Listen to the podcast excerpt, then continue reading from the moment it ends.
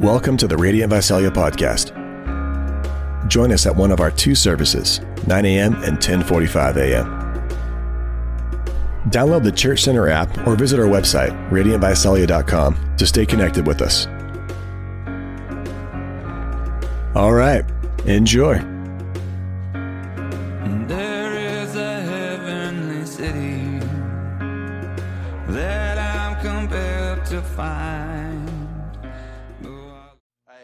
Conversation with uh, Rich Artis, who's my father in law, about the mountains. Man, and, and talking about how uh, we've not seen him show up like that for quite some time. And um, it's just awe inspiring.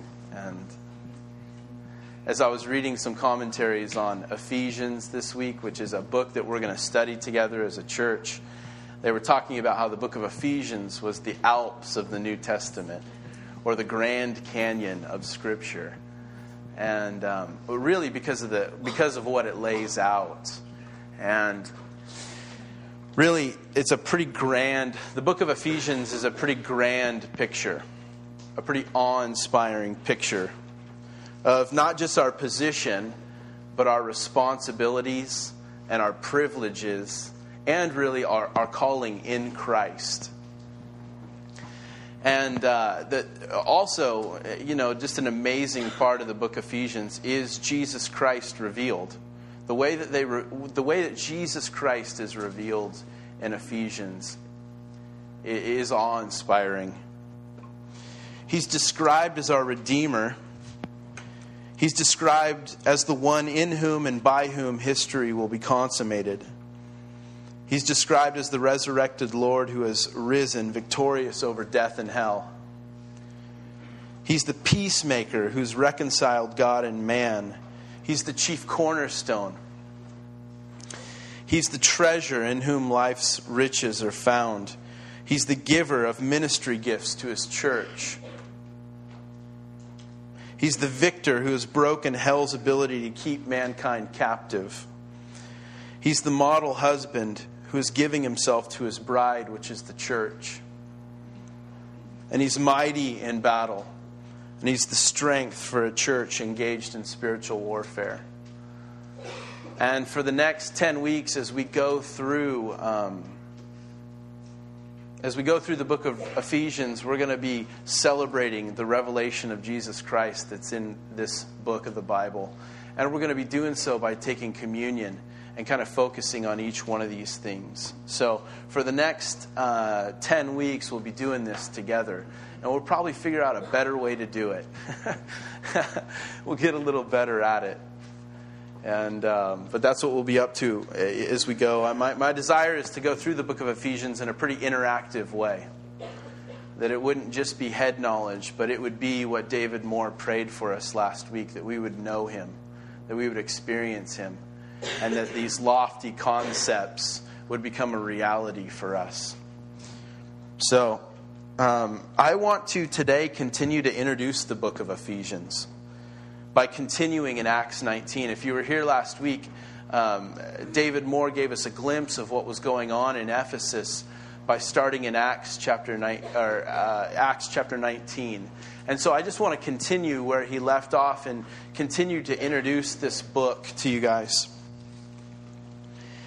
And really, as we read um, Acts 19 together, I want to share with you three things that the, the epistle of Ephesians that it really focuses on developing in a church. Ephesians is written by a pastor, Pastor Paul, who spent quite some time in Ephesus. And he's focusing on developing some things in the church. And those three things that we're going to find in Acts 19 today is he's trying to develop through the book of Ephesians a body of people that are born of the Spirit and filled with the Spirit. He's also developing a body of people that are sensitized to spiritual realities.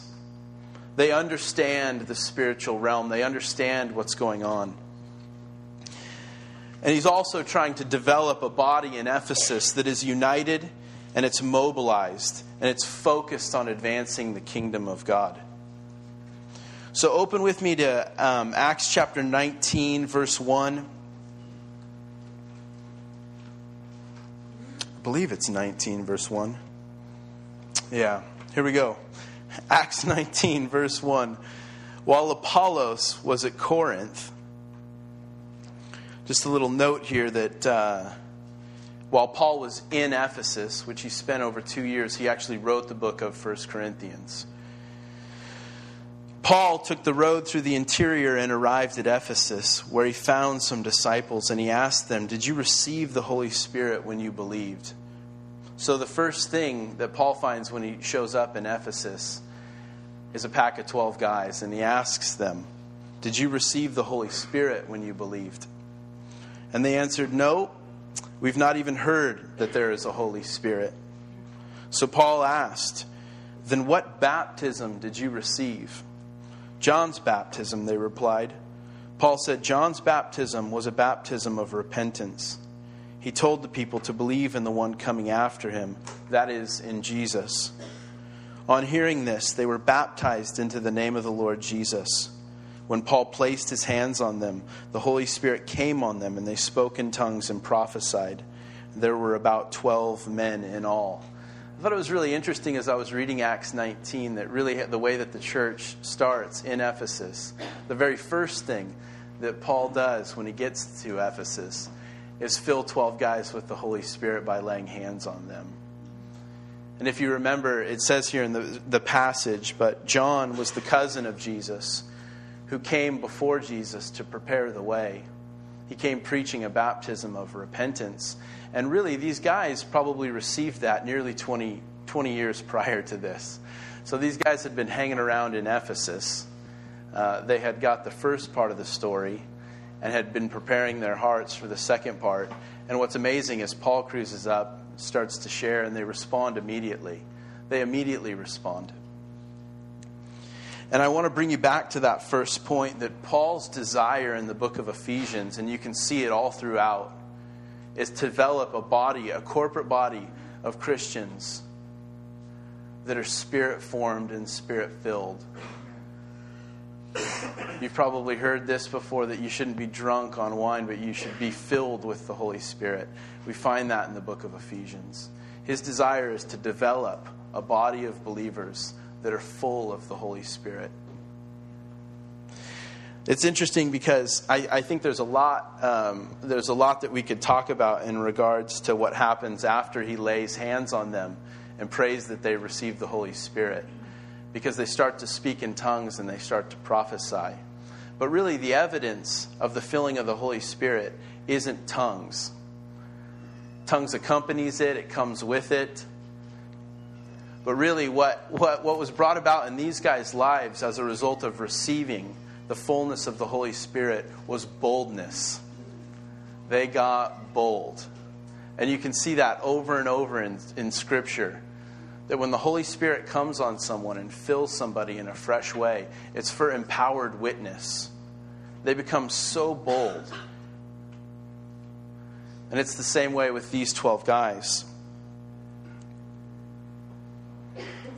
People who get filled with the Spirit, they become enlightened to their mission and their authority in Christ.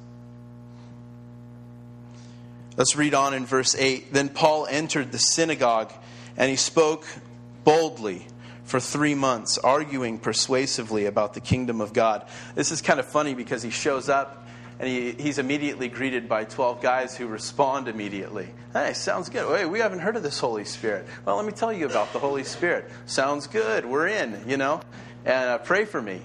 And then he proceeds on to the synagogue where he argues for three months and nothing comes to fruition. And I, I, I think it's really interesting because Jesus is like that. Uh, the Puritans said that the same sun that melts the ice hardens the clay. I don't know why that is, but there's some people that are so, it's like the, the, the, message of the Son of God, the message of Jesus can either melt the ice or harden the clay. And Paul experiences this as he arrives in Ephesus. 12 guys that are ready to rock and roll. Seems like their hearts have been prepared. And then three months of arguing persuasively. And obviously, I mean, Paul could probably lay down a pretty good argument. So um, there's some resistance there. Some of them, it says, became obstinate and they refused to believe and they publicly maligned the way, which is one of the early names for Christianity, the way.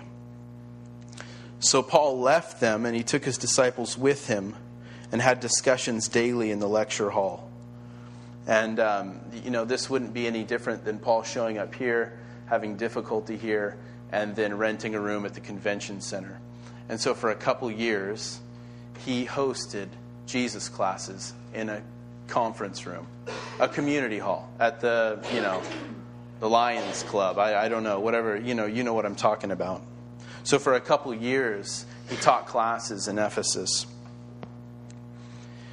And this went on for two years, so that all the Jews and the Greeks who lived in the province of Asia heard the word of the Lord. Uh, incredible. Incredible. Uh, this church has been going now for nearly five years. And I cannot to get my head around something that would spread that rapidly uh, in two. Uh, the province of Asia Minor was about the size of California, and it had heard the word of the Lord as a result of Paul's work in Ephesus. The Ephesian church was uh, incredible. They speculate that over 400 churches was planted, were planted from the church in Ephesus. And I want to say something, you know, real quick. I think um, David touched on it last week, but there was a reason that Paul stayed in Ephesus as long as he did. I think that he knew that reaching Ephesus meant reaching the world. It was a really prominent city, a port city. And uh, there are a couple things that I want to reiterate, a couple things that David shared last week. Um, a couple things that made this city an important city. And, and the first was just simply economics. It was a trade center, this city was. It was situated at the mouth of a river, and it was a wealthy city because of the, because of the seaport. The second was just sheer size. It was the biggest city in Asia Minor. And it was not the capital, um, Pergamum was, but um, Ephesus was probably the most prominent. God, Diana, and it was ranked.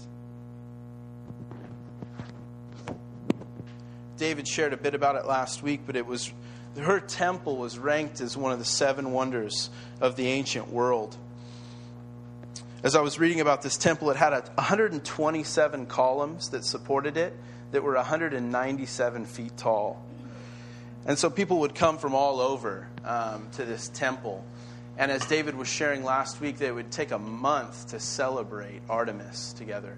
And not only that, but she was inscribed on their coins. Um, so, so Ephesian, Ephesus um, was a wealthy city. It was a cultured city. It was a huge city. And it was a very religious city. And so I say that because I think Paul understood that if he could break in in Ephesus, this port city, that it would spread everywhere. And so he spent longer there than really anywhere else, over two years, um, establishing the church in Ephesus. And really, the church in Ephesus did exactly what he had hoped it would it spread. And they were responsible, like I said, of planting a number of churches. Let's read on. God did extraordinary miracles through Paul, so that even the handkerchiefs and the aprons that touched him were taken to the sick, and their illnesses were cured, and the evil spirits left them. Some Jews who went around driving out evil spirits tried to invoke the name of the Lord Jesus over those who were demon possessed. They would say, In the name of Jesus, whom Paul preaches, I command you to come out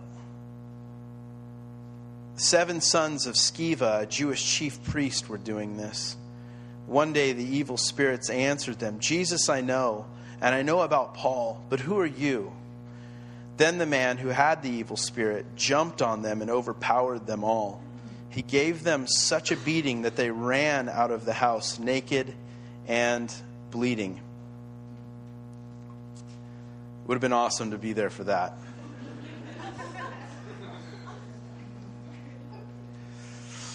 When this became known to the Jews and Greeks living in Ephesus, they were all seized with fear, and the name of the Lord Jesus was held in high honor. Many of those who believed now came and openly confessed their evil deeds. A number who had practiced sorcery brought their scrolls together and burned, them publicly. When they calculated the value of the scrolls, the total came to 50,000 drachmas. In this way, the word of the Lord spread widely and grew in power.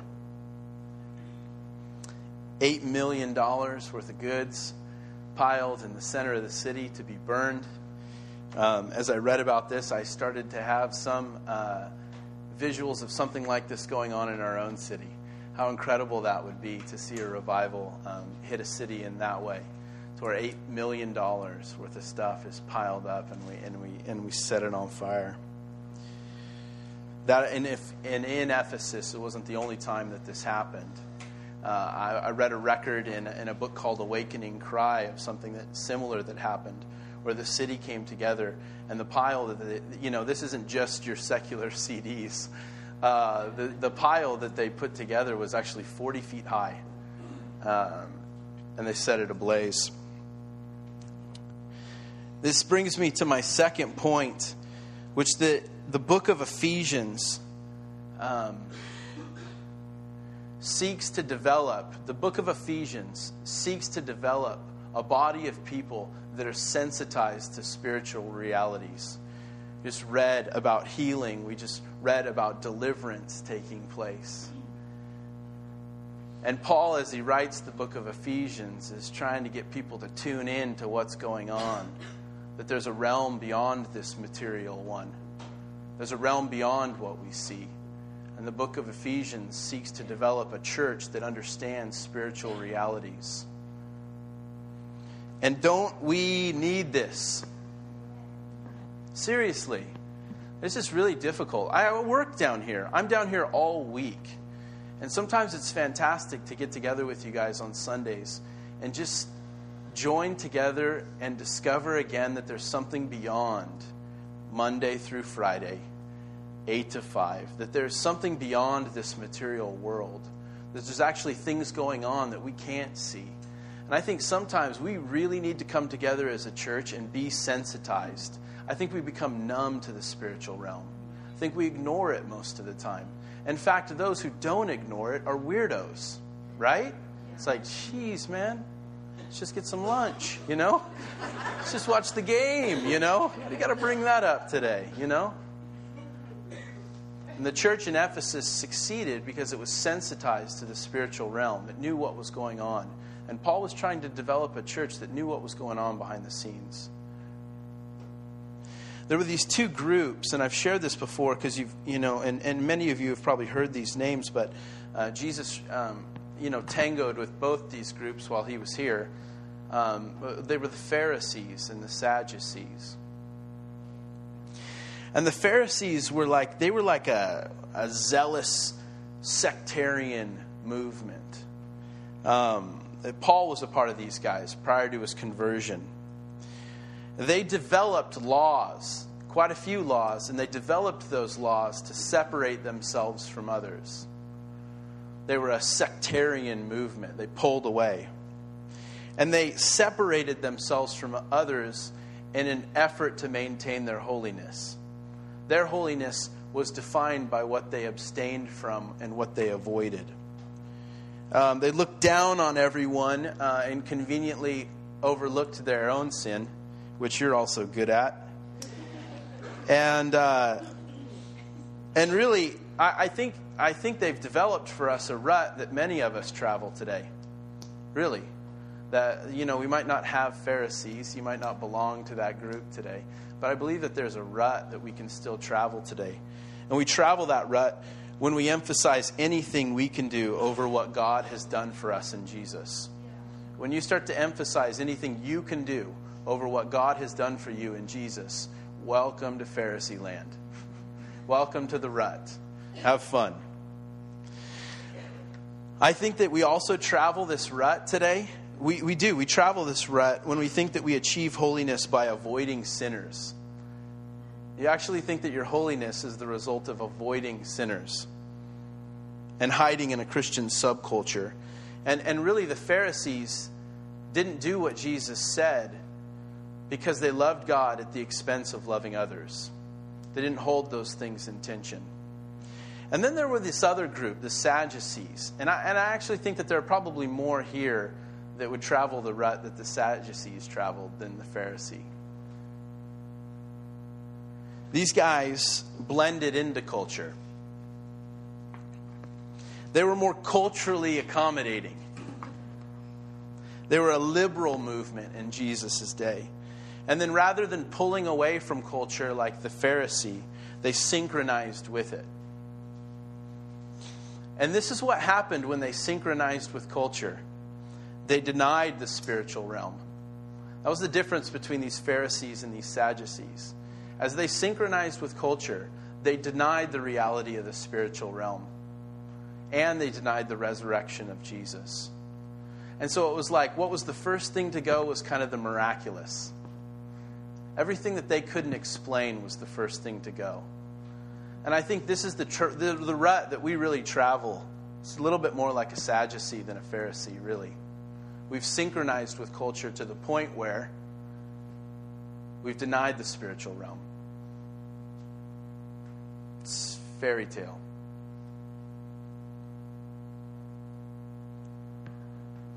I think that we get uh, stuck in this rut when we don't take serious uh, sin and we don't take serious Scripture. Scripture is not our authority. We're getting input from quite a few different spots. And Scripture might just be one of those sources. And I think we get stuck in this rut. You get stuck in this rut because you care more about what culture thinks than what God thinks. You're stuck in this rut because you care more about what people think than what God thinks. That's what the Sadducees had going on. And they loved the world at the expense of loving God. They didn't hold that tension that Jesus calls us to. So, all that to say, the book of Ephesians is designed to sensitize people to the spiritual realities in the spiritual realm, that there's something going on beyond the material world, something going on beyond what we can see and touch.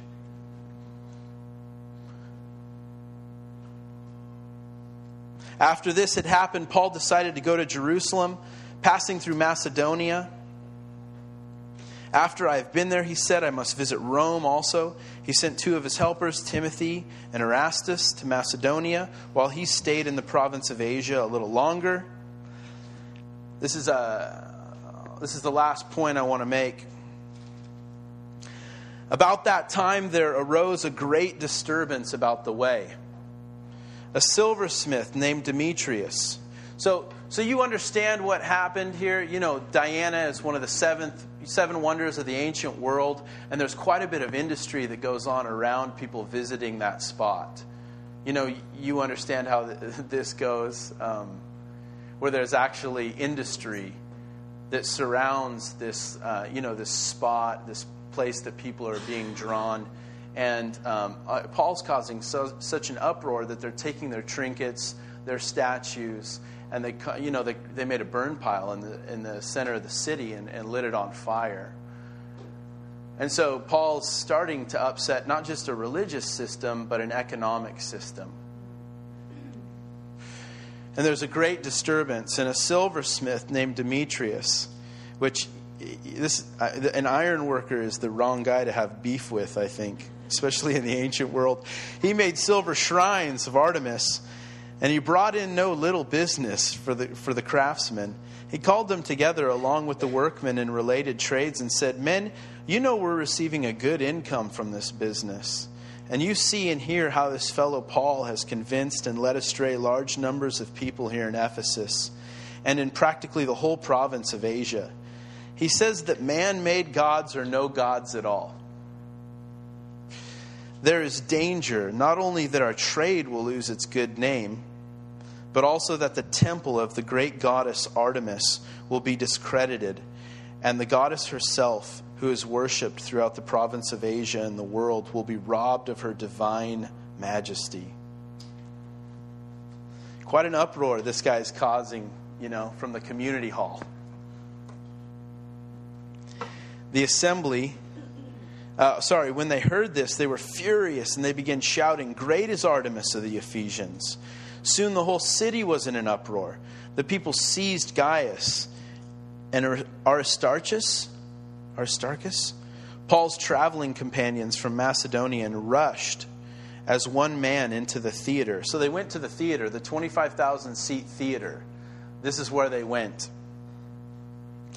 Paul, this is awesome. Paul wants to appear before the crowd. So a mob of 25,000 people has moved to a theater chanting. And Paul's thinking to himself, this is a great opportunity for the gospel to go forth. Let me take the stage. I got this one.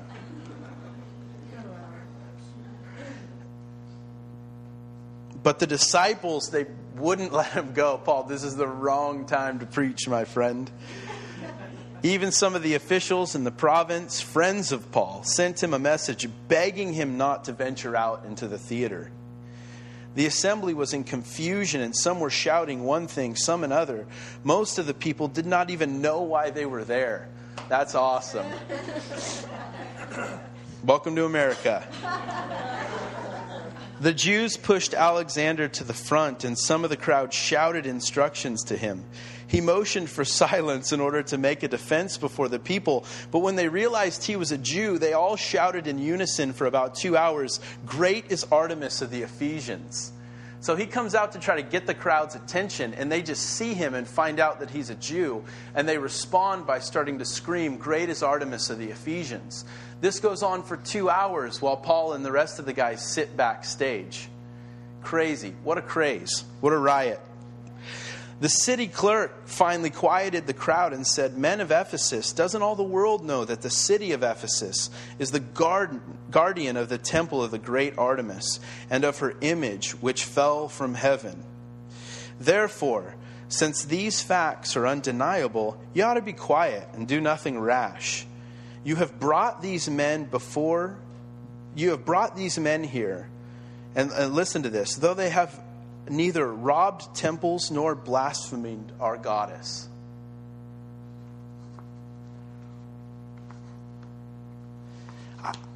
As I stared at that scripture and I started to think that, so here's Paul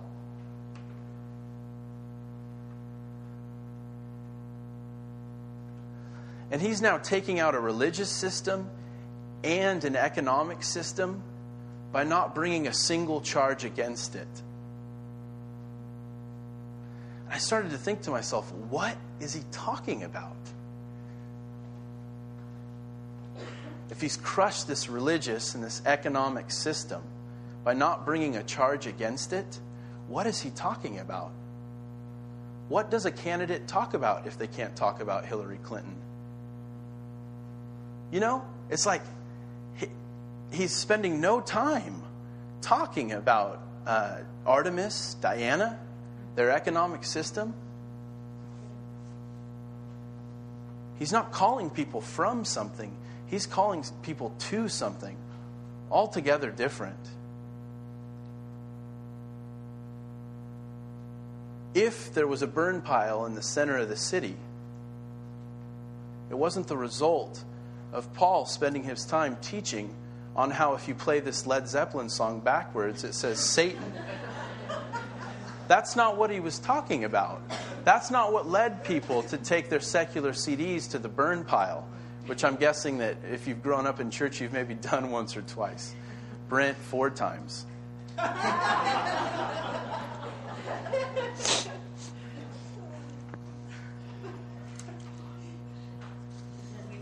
How is he bringing down a system without bringing charge against it? Unless this was some sort of gross overstatement.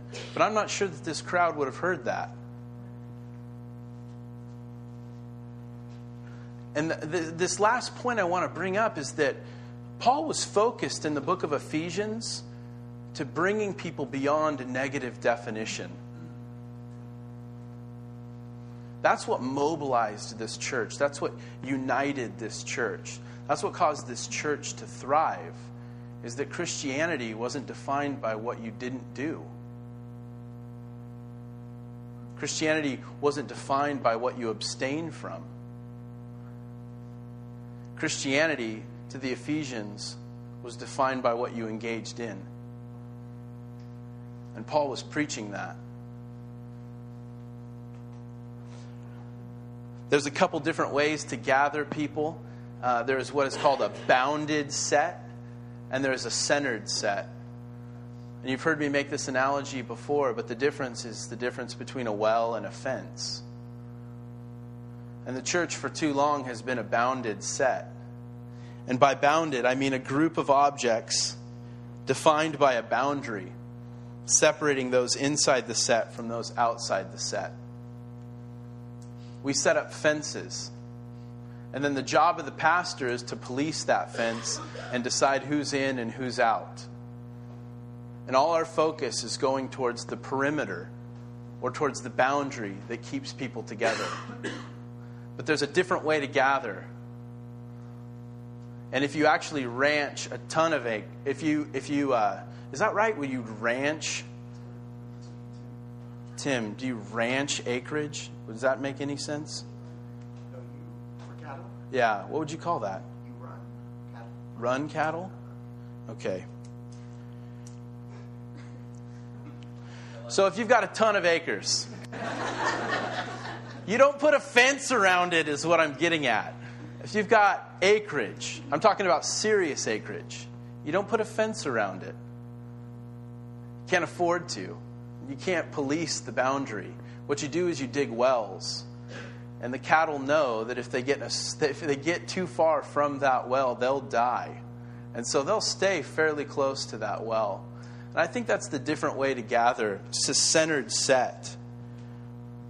And that's a group of objects that's defined by its proximity to the center.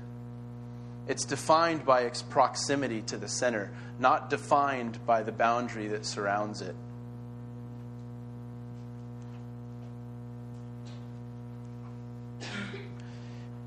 In Matthew 25, Jesus separates the sheep from the goats. You've maybe heard this before.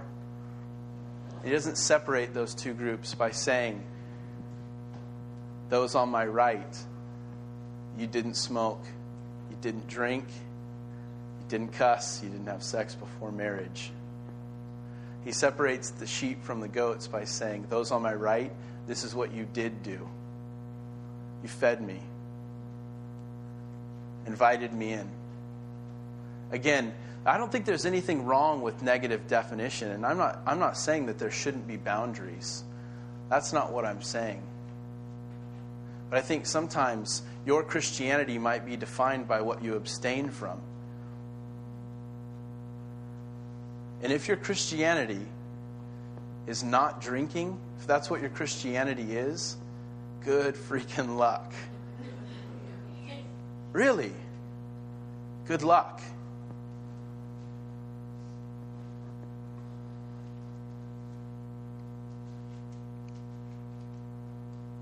This church started in, in quite a bit of negative definition. I think a lot of things that are immature start in negative def- definition.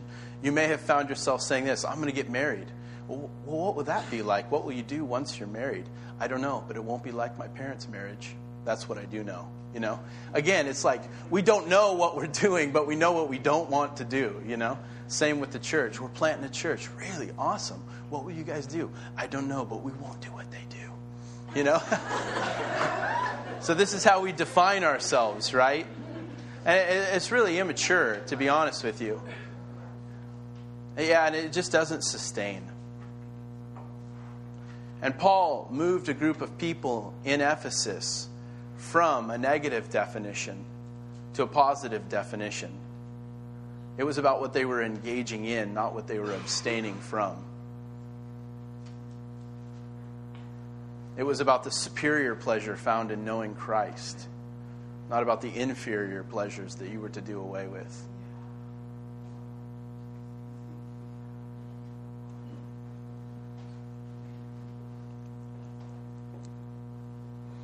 Is your Christianity defined by what you abstain from?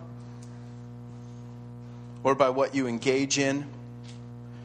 The book of Ephesians, it unfolds Jesus' intentions and his commitment to build a glorious church. This is about Jesus and his intentions and his commitment to build a glorious church. A church that is born of the Spirit and filled with the Spirit. A church that is sensitized to spiritual realities and isn't numbed out to them like the Sadducee because they've synchronized with culture. And a group that's being mobilized and advancing in the kingdom because they've moved beyond negative definition and they know what they've been called to engage, they know what they've been called to do. And this church that Jesus is committed to build, this glorious church, is a radiant church, says Ephesians, without spot or wrinkle. This isn't the result of something we do, but something He's done. This is a ministering church. We're going to go on to talk in the book of Ephesians. We're not going to go verse by verse through this book. We're going to talk about some key themes. I mean, we could probably spend the rest of our lives in Ephesians 1 alone. So we're going to move forward. But we're going to talk about your position in Christ. Your position in Christ is what kicks this whole thing off. Your identity in Christ, your security in Christ. And then we're going to talk about justification. Because the reason that you have that place and the reason that you have um, that position is because of justification, because of what Jesus has done for you. That while you were dead in your sins, you were made alive in Christ. And then we're going to talk together about connection. You get the T I O N thing going on here. I worked pretty hard at this. A couple real late nights, so. That we have a connection with God and we have a connection with others because we've been justified. We've been reconciled to God, and we've now been reconciled to others. You know that the scriptures never call you to forgive because the person is worth forgiving? The scriptures never call you to forgive and be reconciled because that person is forgivable. The scriptures call you to forgive because you've been forgiven. That's your motivation to forgive. So we have connection with God and we have connection with others based on a position and based on justification. We're also going to talk about representation. That we're called to walk worthy, says Ephesians. We're called to represent Christ. And we're going to talk about the reflection that He set up in the home and we're going to talk about opposition and how to withstand it. And so this is kind of the course, and we'll probably spend a couple weeks on each one of these topics. Next week, as Aaron Strumpel leads us in worship, June Ainley is going to be talking about our adoption as sons and daughters. And so, um, again, I just want to invite you guys. Really, we, we want to experience the book of Ephesians. We want to pray it. Uh, we want to read it. We want to sit on it. We want to think about it. Um, because we want more than just a. I, I think you know, many of you probably have some sort of understanding of your position in Christ. You might be able to recite it to me. But I think seeing those things um, really be founded and established inside of our hearts is something completely different. And so I want to charge you to that. We've set up a ministry team. So each week there'll be time for you to receive prayer.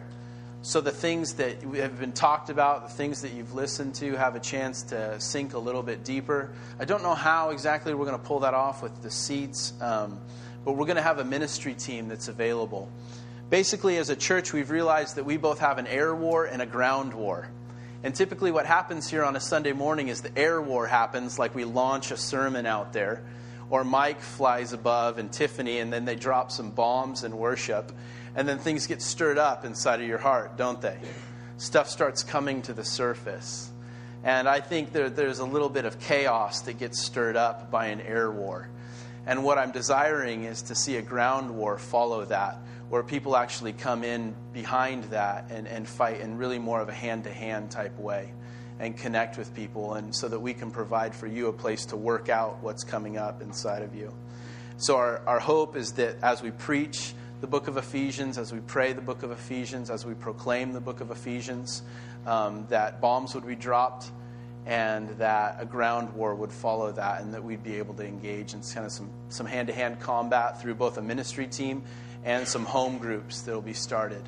So we'll be starting home groups for about 10 weeks from now until Easter, and a lot of the themes that get tackled in these home groups will center around what's being stirred up through the book of Ephesians. That's kind of a snapshot of, of where we're headed, and a snapshot of really how the church in Ephesus penetrated a pagan culture. Let's pray together.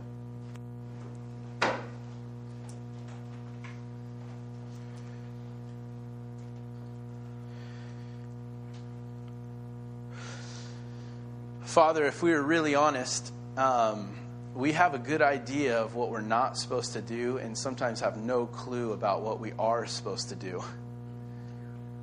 So now that we've let go of these things, now that we've uh, you know, gotten rid of the stuff that was in the way. What, what now, God?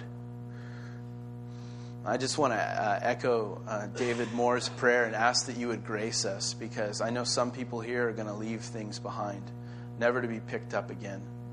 But I want to ask, God, that you um, would grace us to take up your cross and follow you. That it's not just about leaving things behind, but it's about following you. I pray that you would mobilize this church I pray that through this book you would unite this church. I ask that you would fill us with your Holy Spirit, that we would experience being filled with the Holy Spirit, that you'd make us bold. So bold that we'd even speak in tongues. That's crazy. I pray also that you would sensitize us to the spiritual realm, Lord. Where you just we just confess this morning that we're just numbed out. Pray that you'd wake us up to what's going on behind the scenes. Teach us how to war in the spirit. And I pray for those that just feel collapsed that you would stand them up. I pray for those that are standing that you would cause us to walk in unity with you and others. And I pray, Lord, that as we walk with you, that we would learn to war. You would teach our hands to fight. We love you and we thank you for being the head of this church, Jesus. You're the head of your church. And we thank you for your commitment. Man. I'm so glad it's not my job to build a glorious church without spot or wrinkle. I thank you for your commitment to your church, to raise up a glorious church without spot or wrinkle. A church that would be described as, as being radiant.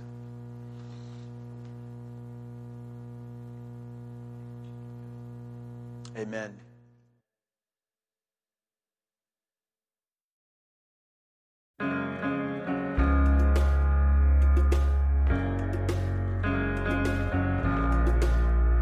Thanks for listening. We want to be a resource for you as you walk with Jesus. So please connect with us at radiantvisalia.com. Until next time.